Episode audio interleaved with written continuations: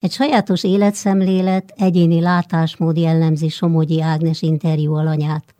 A beszélgetés alapját egy könyv adja, amelynek a címe Tér, lélek, tan. Kedves hallgatóink, Tromkatával ülök szemben, nem tudom, hogy hallották-e már a nevét, vagy látták-e már a könyvét, vagy a kiállítását. Én úgy tudom, hogy művészettörténész, de mégsem az. Végzettségem az az, de az egyetem elvégzése után nem sokkal rájöttem, hogy engem aktívabban érdekel a tér és az, annak a berendezése. De mivel gyerekkorom óta mindig valamilyen kreatív munkát csináltam, ahogy említette, volt kiállításom, készítek kolázsal úgynevezett lélektérképeket, illetve gyapjú sejem szövéssel, ásványokkal kombinált ékszereket, nyakékeket, és ezzel párhuzamosan dolgoztam ki a saját módszeremet, a térlélektant. Külföldön éltem, hosszabb, rövidebb ideig, négy évet Japánban töltöttem, Tokióban, Portugáliában. Ugye ezek a élmények összeváltak valamilyen sajátos egységé, amit nem lehet egy szóval megfogalmazni, de minden szempontból az érdekel, hogy, hogy hogyan lehet az emberek lelkét megszólítani, azzal kapcsolódni, és végül is egyfajta világszemléletet átadni. Ha most azt mondom, ez a hallgatóknak lehet, hogy furcsán fog hangzani, hogy legváros üvegek rendezése egy zongorán. Ez konkrétan az a történet, hogy nagymamám nagyon sokat főzött be különböző gyümölcsökből. És volt egy nagy szoba, a dunsztolás után odarakta ki a lekvárokat a zongora tetejére, úgyhogy odahúztam egy széket, és úgy elrendezgettem. Volt olyan, hogy színek szerint, hogy a sárga barackok egymás mellett legyenek, utána mondjuk a körte, mert annak egy kicsit más színe volt. Új rendszerek jöttek ki, új színkombinációk, a napfény is máshogy sütött az üvegekre, és minden alkalommal engedtem a látványt, az élményt így beáramlani. Ezek ilyen kísérletek. Mondhatjuk, hogy itt a legváros üvegek elrendezése volt az első térrendezés. Élmény, igen, ami igen, igen. valószínűleg visszaköszönt még, és Japán lehetett még élményforrás. Igen, gimnazista koromban éltem hát, Tokióban, igen. rengeteget tanultam, nemzetközi iskolában angolul, tehát először angolul kellett megtanulnom. De japánul is? Valamennyit, de már elfelejtettem. Ami Japánból nagyon mélyen belém ivódott, és végül is abszolút a térlélektan alapját dolgozta ki bennem. Az kezdve azzal, hogy jártam hagyományos otthonban, és megdöbbentő volt számomra ez a térszemlélet, hogy Japánban ugye a föld az, ami stabil, és a falak mozgathatók. Európában mi mindent a falra tolunk, falra rakunk, és azt gondoljuk, hogy akkor jó, egyébként esztétikus is egy belső tér, hogyha minél tágasabb középen. Japánban ez pont fordítva van. Úgyhogy nekem rengeteg ilyen élményem volt, akár a sintoizmus, ami azt mondja, hogy valójában minden él, minden tárgy, még a kő is, és számomra ez nagyon kedves, és nem is kell ebben hinni, mert én ezt így tudom. Írja, hogy ennek semmi köze igazából a feng shuihoz és a vasszatihoz, illetve valami érintkezési pont van. Hát az érintkezési pont az az, hogy én is energiákban gondolkodom, illetve minőségekben. Ez alatt azt értem, hogy az alapős elemek, tűz, víz, föld, levegő, amiből igazából minden tárgyunk van.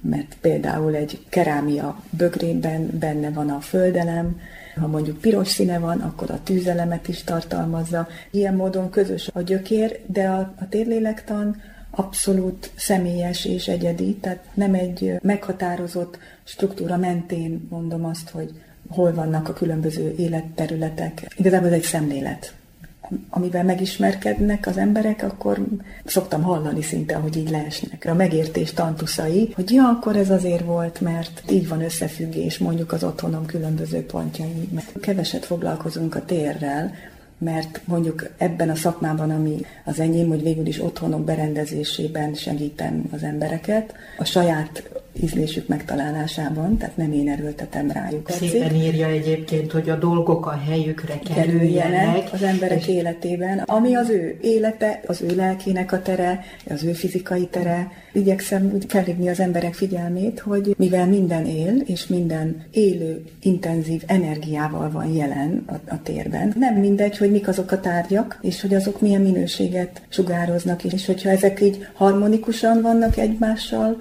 és minél inkább természetközeli anyagok és színvilág, annál harmonikusabb a tér. Ha nézünk ilyen lakberendező folyóiratokat, ilyen kirakat lakásokat látunk sokszor. Igen, egyetértek. Ez egy nehéz műfaj, mert valamit ugye be akarnak mutatni, ami nagyon sok embernek esetleg tetszik, csak pont az élet hiányzik belőle. Pontosan. A túl nagy harmónia, vagy adott esetben a túl nagy szimetria nem találjuk meg a természetben, ez valójában természet ellenes pont ezért.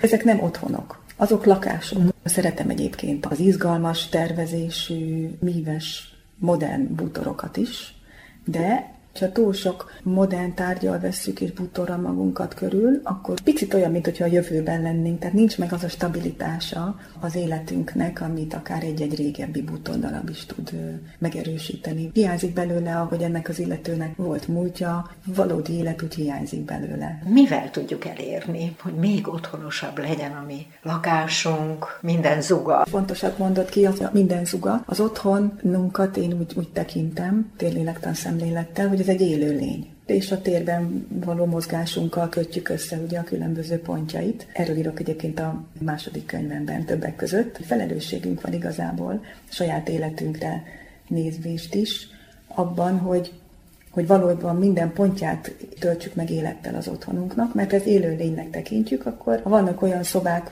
amit csak raktárnak használunk, az olyan, mint hogyha a testünknek az egyik részével nem foglalkoznánk, vagy oda mindig csak begyűjtünk valamit. Előbb-utóbb meg tud akár betegség formájában is jelenni konkrétan az embernél. Illetve ugyanígy egy szobán belül is jó, hogyha minden részét éljük. Tehát nincsenek ilyen sötét, nem szeretem sarkok. Arra mindig van megoldás, hogy hogy lehet egy lámpával, élettel megtölteni. Saját életemmel, ahogy megtöltöm az otthonomat, a lelkem minőségével is átitatódik. Nem csak a tér, hanem az egész, a tárgyak is. Nyilván azzal, hogy szeretem a tárgyakat, még erősebb a kapcsolatom hozzájuk, és valahogy az otthonosság érzetét szerintem így ez adja. Eleve érdekes dolog, hogy mit jelent az otthonosság számunkra. Fizikai síkon, vagy érzelmileg foglalkozunk ezzel, hogy szeretek valakit, és olyan biztonságban érzem vele magam. És a biztonság az kulcs szó.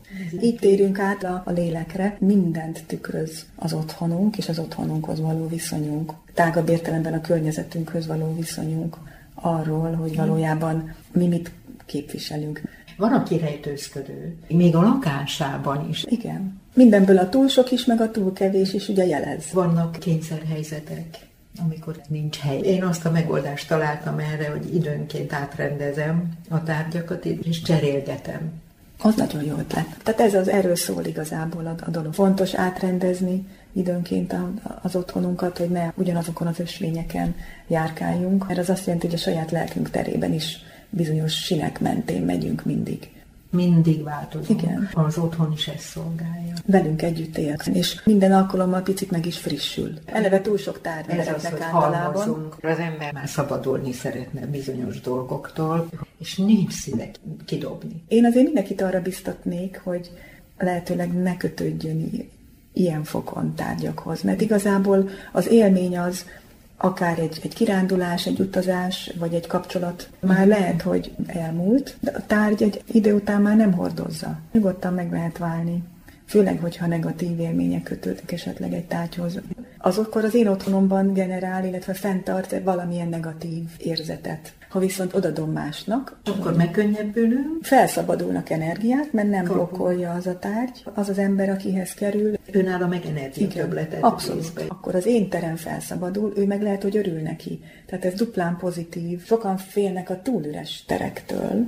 Így van mert az mindig szembesít minket valamivel, hogy azt most én mivel fogom betölteni. Egyfajta ilyen önvizsgálatra is kényszerülhetünk, de fontos szerintem, hogy maradjanak üresen is. Nagyon tetszett a fejezet címek. A legjobban mondjuk ez nagyon találó, ez a zsilip víz nélkül. Igen. Előszoba. És ez milyen fontos? Nagyon. És egyre több olyan otthonba járok, most új építésűekbe, ahol nincs előszoba de többek között az előszobának szerintem nagyon nagy jelentősége van, hogy ki zsilipeljük azt, amit nem szeretnénk behozni az otthonunkba, vagy vegyük le azt, ami az otthonunkhoz tartozik, de nem akarjuk beljebb vinni. Mm. Fizikailag ez lehet egy bakancs, egy esernyő, egy táska, de lehet az egész napi munkánk, vagy valamilyen nézeteltérésnek a negatív energiája, hogy azt segítjük aztán be az otthonunkba. És ugyanígy reggel, amikor elindulunk, akkor pedig felkészülünk arra, hogy kilépünk végül is így a világ elé, és hogy másképp vagyunk nyilván a közvetlen intim belső terünkben, ami az otthonunk, meg a meg az utcán. és hogy ez nem megy egyik pillanatról a másikra. Igen. Ez egyfajta rend és struktúra, és azt hiszem, hogy ez nagyon hiányzik. A határtalanság, hogy ma már bármit elérek, vagy híreket hallok olyan helyekről, ami tőlem nagyon távoli, és most akkor szörnyűködhetek, hogy milyen katasztrófa történt esetleg Dél-Amerikában, de nem mhm. biztos, hogy az én életembe ezt az energiát be kell hozni. Ez nagyon igazi. És az új könyv mikorra várható? idén. Könyvhét vagy karácsony. Végül is kapcsolódik az első könyvemhez, hogyan közlekedünk az otthonunkban az átrendezés jelentőségéről. Picit hiányzott nekem az, hogy csak egy kép. Ja, a könyvből. Igen. Ott tudatosan nem volt kép, és az új könyvben sem lesz. Abban a pillanatban, hogy én berakok egy, mondjuk egy fürdőszoba képet, akkor az minta lesz. Leírtam akár szobákat is, lakásokat, otthonokat, és hogy tessék elképzelni. A hiány Igen. többet árul el. Teret teremt valamire. A riporter Somogyi Ágnes volt.